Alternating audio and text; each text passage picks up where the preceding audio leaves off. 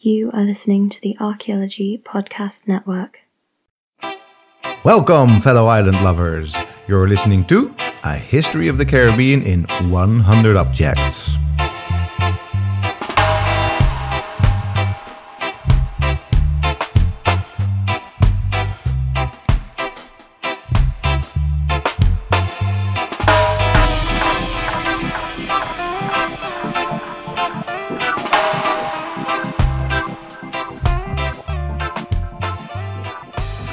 This is a podcast about the rich history of the cultures and societies of the Caribbean told through objects from the earliest period to modern times.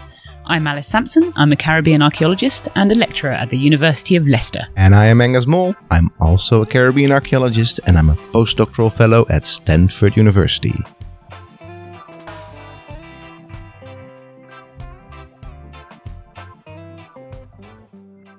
So, what will we be looking at today, Alice?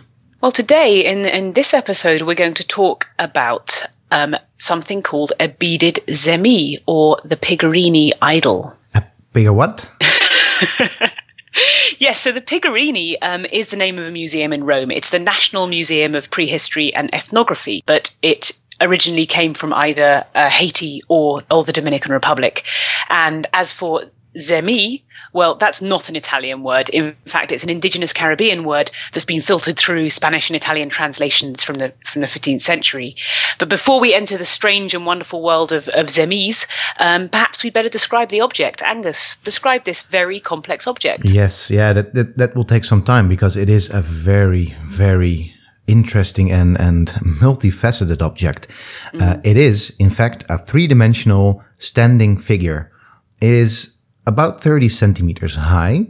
And one of its most defining features, although you would not see that right away from the pictures if you look at it, but actually has two faces. There's one face on the front and there's one on the back. And uh, let's just talk a little bit about these faces first. And the face on the front, well, if it's the front, you know, it's, it's three dimensional, so you could look at it in multiple ways, but what people often consider it to be the front, it's a dark brown face and it's inlaid with two bright white shell eyes. It, the, the shell eyes have black pupils, and there's this very nicely modeled uh, three-dimensional um, nose and an open mouth. And at the side of the face, you could even see what's a little bit of uh, of hair. I think. Uh, and you, it's kind of hard to see because the face is sort of encapsulated, and on top of, of it, also on top of the head, is um, is a hood or some some sort of headgear, which is um, the headgear and actually the rest of the figure as well is covered in, well, I don't know how many, but thousands and thousands and thousands of multicolored tiny beads. Multicolored is, means black, red, white, blue, and green. And interestingly, talk about the, the top of the head again a little bit. It's flat. It's not, it's not like a conical head or anything. It's a flat head. It's almost like a little platform itself maybe a little bit more about the beads. They they cover it, the entire body, and it's and it's it's a very you know we talked about geometrical patterns. Uh, I think last episode, right? Uh, when it came to um, when we talked about the body stamps, similar sort of geometric patterns can also be found here, and the patterns are predominantly in red and white with a little bit of uh, detailed giving, detail giving with black beads, and yeah, if you have to compare it to something, it, it looks like um, like the skin of a, a, coral snake, a red coral snake. Just I'll, I'll, put up a picture of that as well, uh, just to give you the uh, uh, the comparison there. Um, there's aside from just being geometrical patterns, there's also it's also very clear that there's uh, anatomical things going on with this figure. So you can actually see little hands also made by my by beads, by beadwork, or a collar, or like a sort of a thing that's wrapped with black black beads around the figurine's uh, sides. And yeah, another very there's so much to talk about here, Alice. I know, another it's, yeah, it's it's it's, it's very busy. There's a lot going on in this object. It's, There's a it's, lot going on. You know, the idea of horror vacui, the, the idea that people are uh, uh, afraid of empty space. Well, that's definitely going on in this object. There's very little empty space. Um, except maybe you could say empty space. The only empty space here is very reflective because he has uh, two little mirrors, uh, which could be ear spools, there could be other types of adornments, but what would have been, now maybe not so much anymore, but would have been very reflective uh, surfaces. Um, we're still at the front of this object. We have to turn around. We have to, you know, work with me, people. We are now in our mind's eye. We're turning around this object and we're looking at the back. What do we see there? We see two of the same type of mirrors that are uh, on the front of the object, the same type of patterning, and another face. But this face looks very different. To me, it reminds me a little bit of those Guaiza faces that we talked about in our very first episode, because it has these big eyes, um, not made the same way, so not with shell work, but with, uh, well, we can talk a little bit about what, what's in there later. And the rest of the face, it's not, it's, it's, it's beadwork as well. So the face on the front is not beadwork. It's, it's modeled in something, but the face on the back is all beadwork, which gives it a very alien, I would say, or other than human or superhuman, whatever you want to go with there, because we're going into the realm of not human, basically, face. It's just, it's just a beautiful object. I mean, the face itself, you can, you can, you can stare at it for, for a long, long, long time, right? This is one of those times that you really have to go to our website, people, and just have a look for yourself. Absolutely. And if you're fortunate enough to go to Rome, um, then go to the Pigorini Museum and, and check it out. Um, I would say, I mean, it looks basically, yes, like a like a giant beaded uh, tea cozy, and and with with the face on the back or the mask on the back, a, a pair of large green uh, goggles covering the eyes. It also looks it looks like quite a, um, a sort of doll with movable parts as as well, mm-hmm. uh, right? It lo- and it looks like it comes apart in various ways. Like the top might separate from the from the bottom part of it. Maybe it's some sort of container. I don't think anyone's done. I don't think anyone's X-rayed it or had a look at had a look at it in, in, in detail. But maybe it does it does come apart. It also looks like some of the some of the bits um, might be movable. Like so, so I think the platform on top opens up like a flap. I've seen I've seen a, a photograph of it in a in, in a book that Bernardo Vega uh, wrote about it, in which the, the, the top of it is is sort of flapped up. Um, and and and maybe the mask can be raised. Also, the sash around the bottom part of it um, looks like it could be it could also be detached, and it might have been adapted from a real belt or a real sash that someone uh, might have worn. Because even though this the figure itself is is is quite small, it's only thirty centimeters high and about sort of I don't know twenty or thirty centimeters round. Um, the sash is wrapped sort of one and a half times around the object, so mm-hmm. it, it might have been a real might have actually been worn once. And you actually sort of want to, yeah, pick it up and play with it and explore its capabilities, right? It's like one of those toy dolls that, that, that can talk and, and cry and, and, and pee. You don't know what it's going, you don't know what's going to happen until you can actually interact. Yeah, interact with it. Yeah, no, I think that's, it's, it's a very interesting thing that you say this because this is one of those objects that you need to, to interact with, right? And that's really because it's just so, wonderfully made and uh, mm. that it has this uncanny nature of, of almost reaching out to you, even even as a even as an image. It's it's something that you just reaches out to you.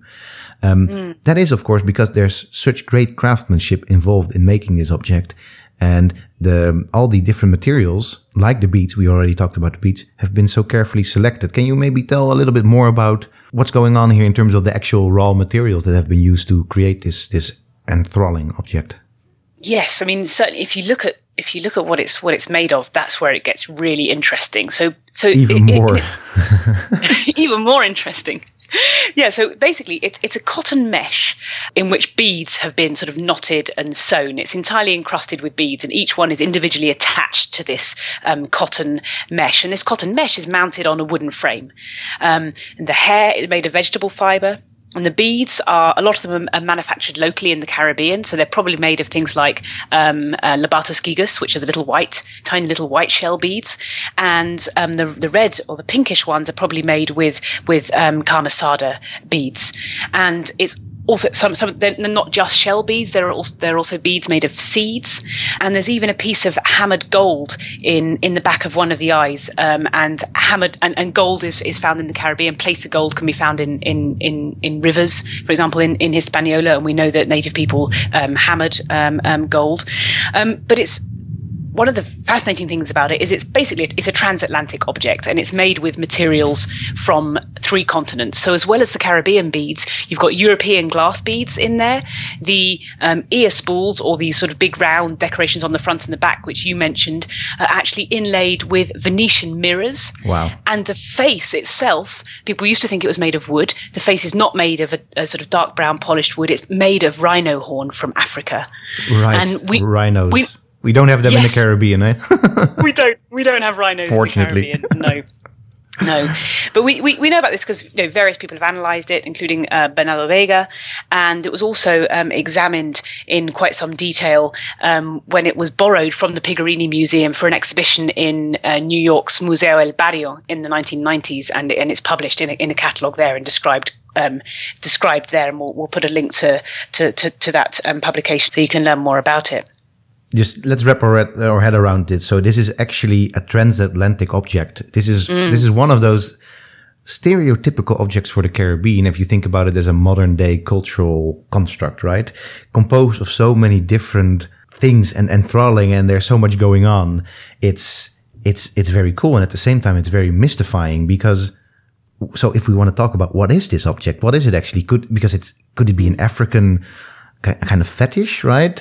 Where so the some of the earliest enslaved people that were working on plantations in, for example, Hispaniola, that they take it and then just make, you know, incorporated local materials there. On the other hand, it also really looks like what people refer to as Taino, right?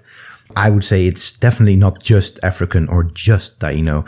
And, mm. you know, uh, someone else who would also say that is Peter Roe, friend of the show, in terms of that we've mentioned him a couple of times again. Peter Roe, friend of the show. That rhymes. that's, that's cool. We have to get Peter Roe on the show sometimes just so we can make his name rhyme all the time. And I'm just doing it a lot. I don't know what's happening here. Peter Roe.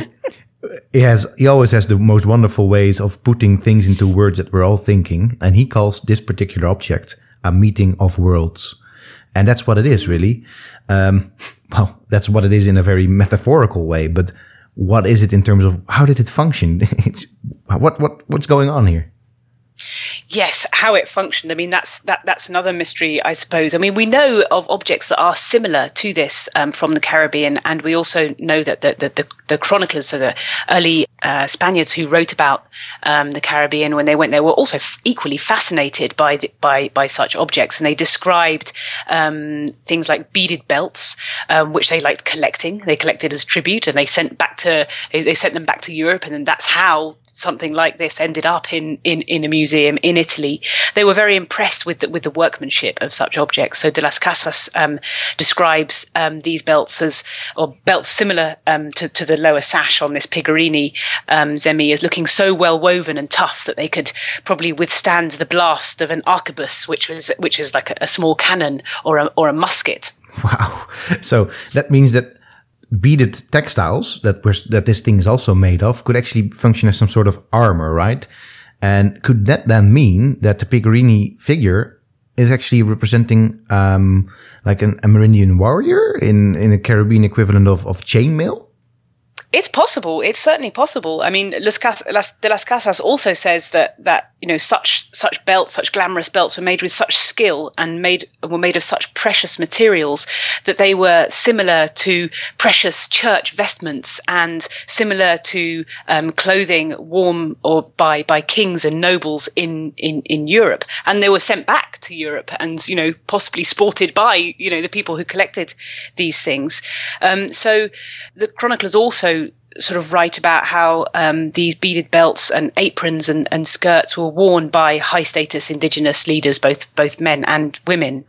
Right. To just pick up a little bit on those on those beads and it being high status, because there are tiny, tiny beads that we're looking at, right? Mm. And often we don't, in, in, you know, in modern days, beads are also, they're like trinkets. Trinkets, they're not very important to us anymore and they're often part of cheap jewelry kind of things. But that's not what's going on here, right? Because these beads would have been excruciatingly difficult to make, especially at this size. So now we sometimes like big beads because they're nice and pompous.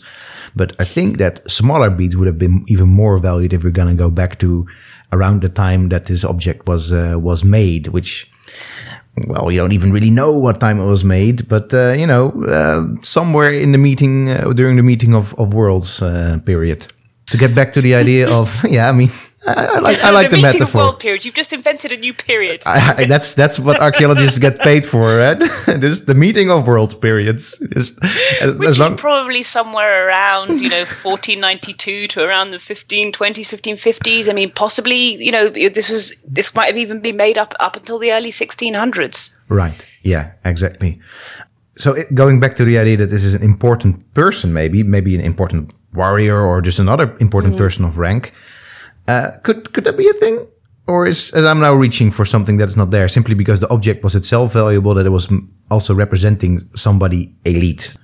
Well, I mean, you know, that's that's a very um, interesting point that you raise. I mean, it certainly was a very valuable object, which probably meant many things to many people, and that's one of the reasons it's travelled, you know, halfway around the world and ended up in in you know in a national museum in Italy and being lent out to prestigious ex- exhibitions in, in New York. There's something about this object which draws people in and which is, you know, maybe it has it does have an intrinsic value, perhaps in in the beauty of its craftsmanship.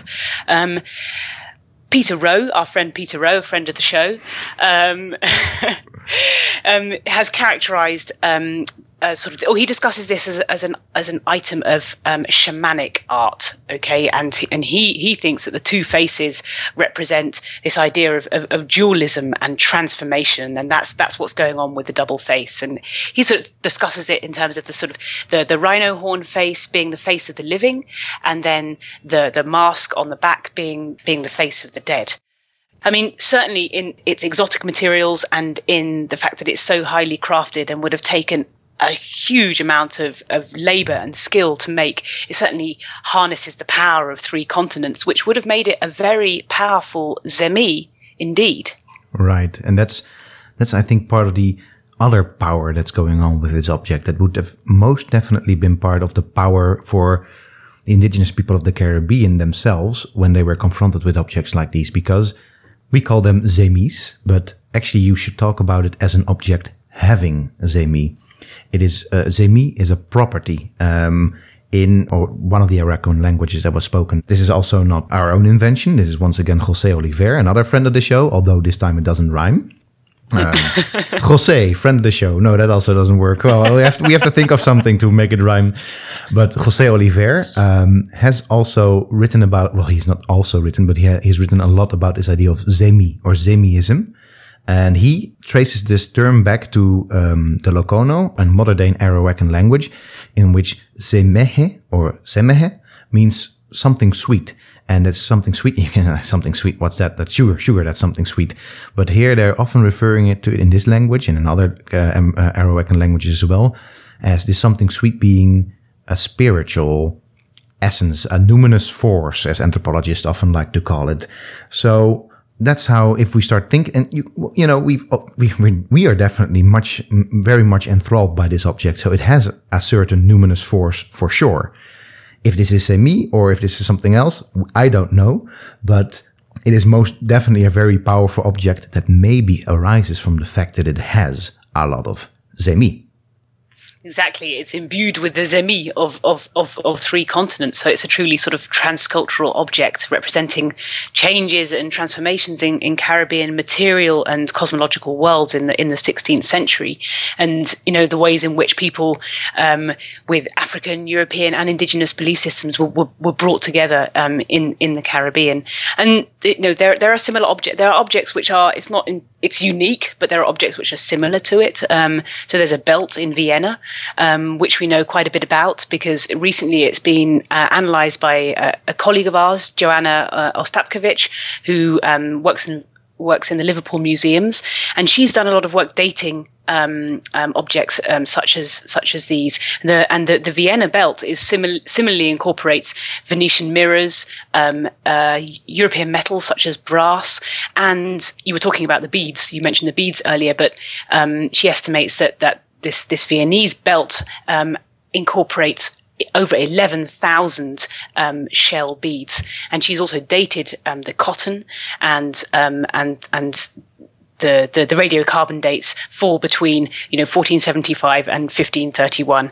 So it's also quite an interesting date range because of course 1475 is before 1492, um, so before Europeans came um, to the Caribbean, and yet um, it incorporates a lot of European materials. So either this was an object which has been sort of repurposed and refashioned and had bits added to it over time because it was so special, or or, or the dates are wrong and it's all like post fifteen hundred. But it, it it is interesting to think um, in in sort of what context this this object was used and made, and many people have observed not just Joanna, but that there the similarities, the stylistic similarities between the, this Pigorini Zemi and the Vienna belt, which also has a face on it, um, has suggested they were even made by the same by the same craftspeople.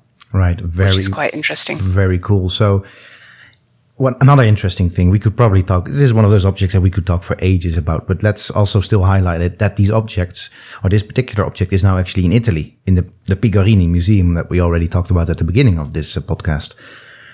So how did it even get there, right? That's this is an interesting question. So was there there's so many scenarios we could think of because we don't actually know that much of what collectors or museum curators would talk the pedigree of this object before a certain moment in time. Um, that moment in time when we start the, the Pigorini Zemi starts to become on the radar of the radar of the curators is the 17th century when it's reported as being owned by the Cospi family of Bologna in Bologna in Italy who also had other precious items from the Americas, such an Aztec ritual book. And then in um, at the end of the 19th century, um, in 1878, the Pigorini Museum actually acquired the the Zemi uh, for for its own collection. And what happened in before that that that that uh, 17th century date, we don't really know how it even got to Europe. It could be gift giving uh, through indigenous and European elites. It could be made even for as, as a gift, uh, specifically a gift, or even maybe even to be sold or something like that to a European. It, it, it's not inconceivable, or it could be part of, unfortunately, the tribute relations that started during this period that I now refer to as the meeting of worlds, um, and and that it simply had to be forcibly handed over uh, from whoever owned it before, and then that's how it ended in this um, in European museum context. However, I, I, I have to I have to say, Alice, I've never seen this one uh, in real life. It's one of those objects that is high on my wish, wish list. It's maybe in the top three even. Um, have you ever seen it? You're closer to Rome than I am, especially at the moment. Um, have you ever visited it, or have you ever seen it? Haven't. I really haven't, and I'm very tempted to to to get online and book an EasyJet ticket immediately and and pop over and see it. But no, I've never I've never seen it physically. But yes, I think that's that's also number one on my on my wish list of, of things to see. There you go. So, um, audience, if you want to sponsor us, if you want to sponsor some poor academics, just buy us an EasyJet ticket to Rome, and and we're just gonna go there, and we uh, have a we will redo this episode speci- specifically for you. No, just kidding. Don't don't pay. Don't go paying for us. We don't want that sort of stuff. We're doing this out of pro bono, but um, we do definitely would, would love to see this object in real life we certainly would. And I think that, um, yeah, this this concludes this episode then. So. Um, please give us feedback. Um, we're still new on the podcast scene, so if you like what we do, then please give us a high rating on iTunes or share this, especially share this podcast with your friends and family. And you can always reach out to us on Twitter at Shores of Time. Thank you so much for listening to this particular episode in which we just became completely lyrical about this lovely, lovely object from the Caribbean, the Pigorini Beaded Zemi. Go to shoresoftime.com uh, where you can see illustrations and we also put up further reading on that spot. Indeed, and tune in next time. We will speak to you then. Goodbye for now, and remember what the great, great Bob Marley said in this great future, you can't forget your past.